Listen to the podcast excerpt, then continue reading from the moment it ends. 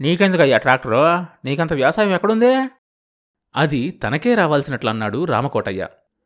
బ్లాకులో అమ్ముకున్నా ఆరేడు వేలు వస్తుంది. వ్యవసాయమే చేయాలా ఏం? అన్నాడు చంద్రమౌళి. ఎవడికి అందిందాడే? రారా పోదాం. యువకుడు ప్రకాశం పంచ దులుపుకుని పక్కవాణ్ణి పిలుచుకొని కాలు సాగించిపోయాడు.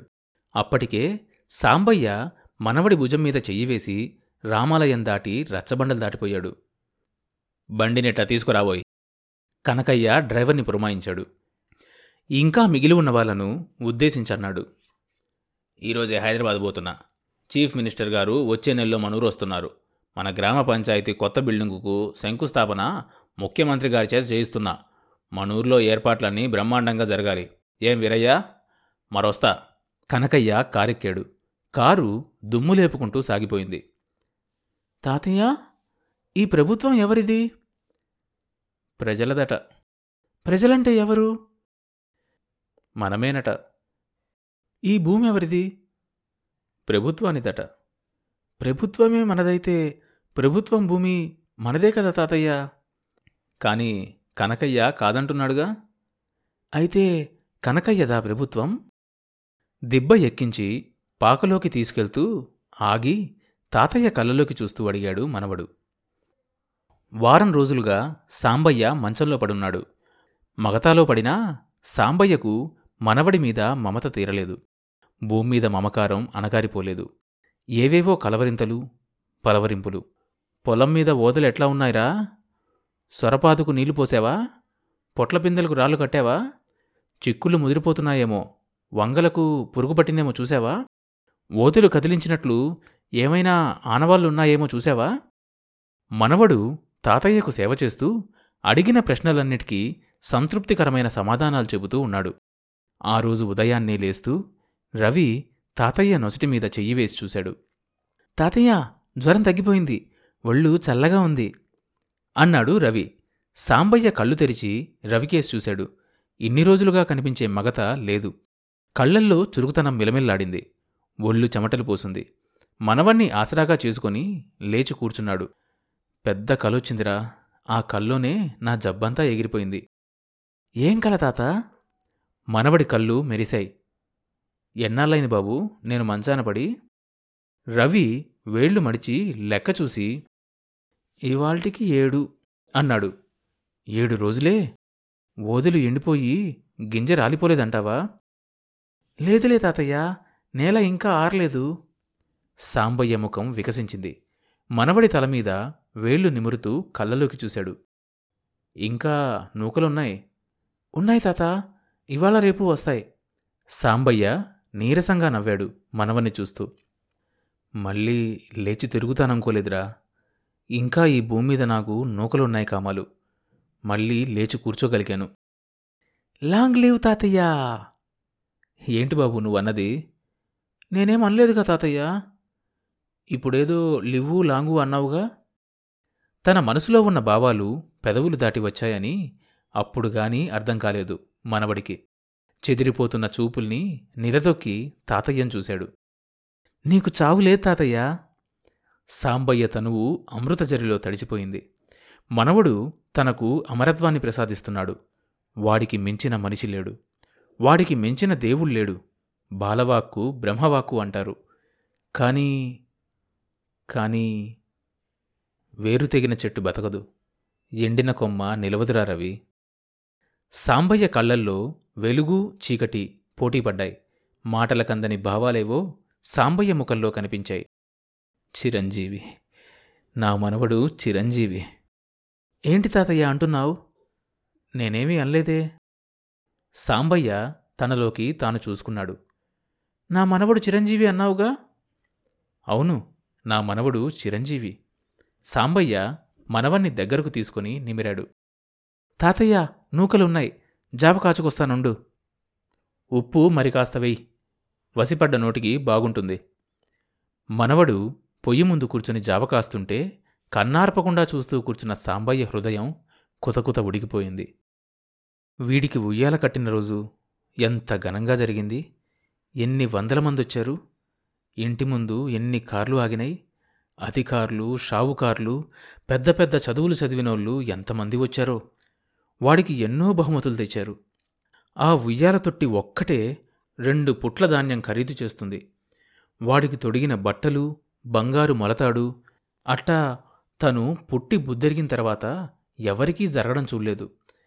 ఆ రోజు తను వంగి ఉయ్యాల తొట్లోకి చూస్తూ వాడు తనవాడు కాదనుకున్నాడు.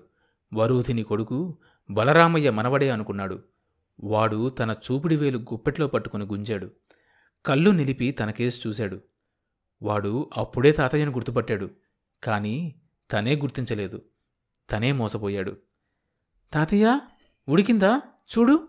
మసిగుడ్డతో ఆవిర్లు కొడుతున్న కుండను పొయ్యి మీద నుంచి దించి సాంబయ్య ముందు పెట్టాడు. సాంబయ్య గుండెలు పగిలిపోయినాయి. ఏడు లంకనాల తర్వాత ఆకలి కూడా మర్చిపోయాడు. ఖిన్నుడై మనవడి కేసు చూసుకున్నాడు. మనవడు కాచి ఇచ్చిన జావ తాగి సాంబయ్య మధ్యాహ్నానికి తేరుకున్నాడు. చుట్ట వెలిగించుకొని పొగ వదులుతూ కర్ర పోటీ వేసుకొని కాలు పట్టి పట్టి వేస్తూ పాక బయటికొచ్చాడు. ఆకాశం భూమి చెట్లు నీరు గాలి కొత్తగా వింతగా కనిపించాయి. ఇవి నిత్యనూతనం. వీటికి జరణామరణాలు లేవు.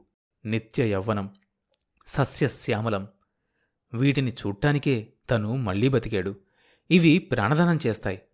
మనిషికి పుష్టినిస్తాయి. సంతోషాన్నిస్తాయి. మనిషి వీటికోసమే బతుకుతాడు. అవి మనిషి కోసమే ఉన్నాయి. సాంబయ్య మనసు విహంగమై నీలి ఆకాశంలో వెండి మబ్బుల్లో చెట్ల పచ్చదనంలో నీటి చల్లదనంలో నేల మెట్టపల్లాల్లో రెక్కలు విప్పుకొని విహరించసాగింది. తాతయ్య పడిపోతావు. లోపలికి రా. మనవడొచ్చి తాతయ్యను పాకలోకి నడిపించుకెళ్ళి మంచం మీద కూర్చోబెట్టాడు. రవి నువ్వెళ్ళి ఎల్లమందు కొడుకు నరసింహను కేకేసుకొనరా. రేపు కట్టేత ఓదెలు కట్టి కుప్పేద్దాం. తాతయ్య? వాడు నువ్వు మోపులు కట్టి మోస్తే నేను కుప్ప మీదుంటాను. పొద్దు వాటాలేసేసరికి కుప్పలేస్తుంది. తాతయ్య ఇంకా నువ్వు పొలం వస్తావా? కుప్ప వేస్తావా? కుప్ప వేస్తా. మళ్ళీ మాట్లాడితే కుప్ప నూరుస్తా. చూస్తావుగా? సాంబయ్య తాత తడాకా? ఏందబ్బాయి గారు అన్ని పనులేసి కడుతున్నారు. నువ్వేం మోత్తావంత మోపు? సూత్తే కూసంతలేవు నరసింహ రెండు వాటాలు పైరు తీసి మిగతాది కట్టగట్టి రవినెత్తిన పెట్టాడు. మెడ నరాలు బిగబట్టి తలమీది పంటకట్టను రెండు చేతులతో పట్టుకుని బయలుదేరాడు రవి. కాళ్ళమీద తడినేల కుంగింది. రవి వెనకే చిన్న చిన్న అడుగుజాడలు కనిపిస్తున్నాయి. మొదట తేలిగ్గా ఉన్న కట్ట రానురాను బరువుగా అనిపించసాగింది. ఇంకా పెద్ద మోపే మొయ్యగలనని మొదట అనుకున్న రవి కుప్పదాకా మోసుకొచ్చేసరికి నెత్తిమీద బరువు తెలిసొచ్చింది. పంట మోపును నెత్తిన పెట్టుకుని చేలో నడిచొస్తున్న మనవన్ని చూసుకున్న సాంబయ్య మేను పులకరించిపోయింది. అద్గట్టరాని సాంబయ్య మనవడు దించిన తొలిమోపు అందుకుని బొడ్డు కట్టాడు. నరసింహ మోపు తెచ్చి దించాడు. రవి రెండో మోపు కోసం పరుగులు తీశాడు. మనవడు మీకు మించిన చెయ్యే. నరసింహ తలగుడ్డ బిగించుకుంటూ సాంబయ్యతో అన్నాడు. సాంబయ్య నడిబొడ్డు కడుతూ ముసిముసి నవ్వులు నవ్వుకున్నాడు. నరసింహ వచ్చేసరికి రవి మరో మోపు బిగించి తనే నెత్తినెత్తుకోవడానికి ప్రయత్నం చేస్తున్నాడు. పొద్దు చరచరా పైకికొస్తుంది. వరికుప్ప మోకాటెత్తును లేచింది. సాంబయ్య కుప్ప మీద కూర్చొని మోపులు అందుకొని పరుస్తున్నాడు. చేతికర్రతో అంచులు సర్దుతున్నాడు. పొద్దు నెత్తిమీదకొచ్చింది వరికుప్ప నడుం ఎత్తుకు లేచింది. సాంబయ్య కుప్పతో పాటు పైకి లేస్తూ ఉన్నాడు. పొద్దు తిరిగింది. కింద మనవడు మోపులు మోస్తున్నాడు. కుప్ప మీద తాతయ్య ఎండకు మెరిసిపోతున్నాడు. పైనుంచి కిందకు చూశాడు సాంబయ్య. నెత్తిమీద మోపు పెట్టుకుని వస్తున్న రవి ఇంకా చిన్నగా కనిపించాడు. అబ్బాయి గారు ఈ మోపుతో ఆపండి. పొద్దు తిరిగిందిగా బువ్వదిందాం మోపి నెత్తిన పెట్టి అన్నాడు నరసింహ. నేను దిగితే మళ్ళీ ఎక్కలేను గాని నువ్వు తిని మిగిలింది పైకి అందించు ఇక్కడే కూర్చొని తింటాలే. మనవడితో అన్నాడు సాంబయ్య. ముందు నువ్వు తిని తాతయ్య. రవి అన్నం మూట కుప్ప మీదకు విసిరేశాడు. సాంబయ్య రెండు చేతులతో అన్నం మూట వడిసి పట్టుకొని పసివాడివి ముందుగా నువ్వు తినాలరా అన్నాడు. ముసలాడివి ముందు నువ్వే తినాలి తాత కింద నుంచి కేక వేశాడు రవి. అమ్మ మనవడా నీకెంత పలుకుందిరా? నీకు లేదా ఏం? మాటకు మాట విసిరాడు మనవడు. సాంబయ్య అన్నం మూట విప్పి ముద్ద కలిపి ఎత్తాడు. అయ్యగారు అయ్యగారు అమ్మగారికి నొప్పులొచ్చినాయి. పిల్లా పిల్లాడా? ఇంకా పెసం అవ్వలేదు. అమ్మగారు అల్లాడిపోతున్నారు. తొందరగా బయలుదేరండయ్యా. లబలబలాడిపోతున్న రామి సాంబయ్య స్మృతిపదంలోకి పరుగులు తీసింది. గడ్డిగూటిలో కూర్చొని తింటున్న అన్నం ముద్దను గిన్నెలోకి వదిలేశాడు. దుర్గమ్మ కోసం కాదు తనకు పుట్టబోయే కొడుకు కోసమే. దుర్గమ్మ ప్రసవించింది. వెంకటపతి భూమీద పడ్డాడు. ఆ వెంకటపతి కొడుకు రవి తనకు ముద్ద అందించాడు ఈనాడు. ఏం తాత చూస్తున్నావు? పచ్చట్లో కారం చాలేదా కింద నుంచి కొంటగా అడిగాడు మనవడు. ఉప్పు ఎక్కువైందిరా. తినకుండా ఎట్టా తెలిసిందో తాతయ్యకు? నా మనవడి సంగతి నాకు తెలియదేంటి? సాంబయ్య మనవణ్ణి ఉడికిస్తూ అని ముద్ద నోట్లో పెట్టుకున్నాడు. పొద్దు వాలిపోతుంది. కుప్ప మనవడి ఎత్తును లేచింది. చేలో మూడొంతలకు పైగా పైరు కుప్ప మీదకు చేరింది. సాంబయ్య పళ్ళు బిగించి లేని ఓపిక తెచ్చుకొని వరికట్టలు అందుకుని కుప్ప మీద పరుస్తున్నాడు. వంగని కాలు నిడగతన్ని కుప్ప మీద చతికిలబడి కూర్చున్నాడు. కళ్ళ మీద అరచేయి ఆచ్ఛాదనగా పెట్టుకొని పొద్దుకేసి చూశాడు సాంబయ్య.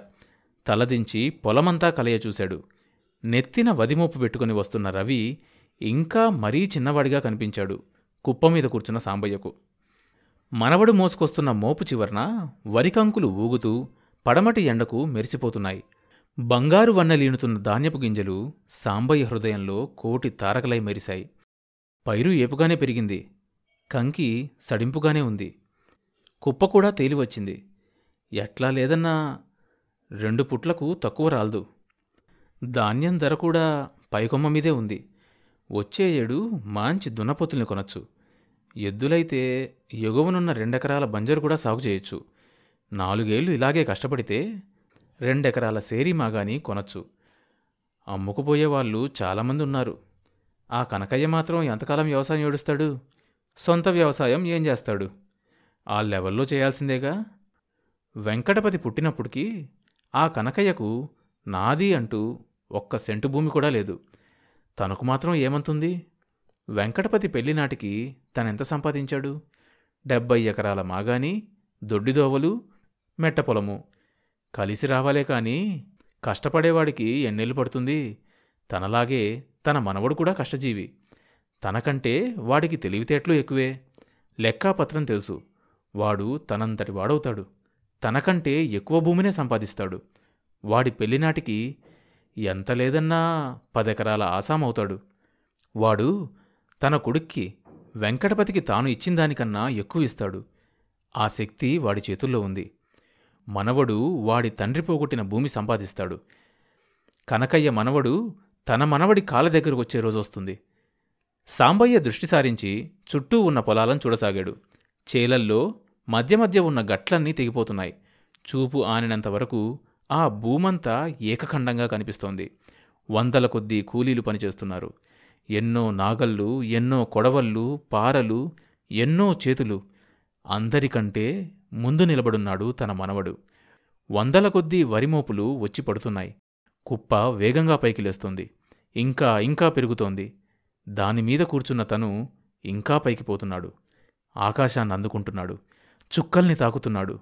కింద భూమి నవ్వుతోంది పలకరిస్తోంది. ఏంటి తాతయ్య పైకి చూస్తున్నావు? ఆకాశాన్ని అందుకుంటావా? ఏం? అవునరా మనవడా ఆకాశాన్ని అందుకుంటా. దిక్కులకు వంతెన కడతా.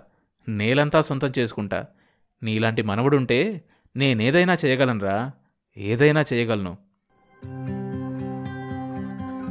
తర్వాత భాగం వచ్చే ఎపిసోడ్లో వినొచ్చు. ఈ షో అన్ని మేజర్ పాడ్కాస్ట్ ప్లాట్ఫామ్స్లో వినొచ్చు. కొత్త ఎపిసోడ్ రిలీజ్ అయినప్పుడు మీకు తెలియడం కోసం సబ్స్క్రైబ్ చేసుకొని నోటిఫికేషన్ టర్న్ ఆన్ చేసుకోండి.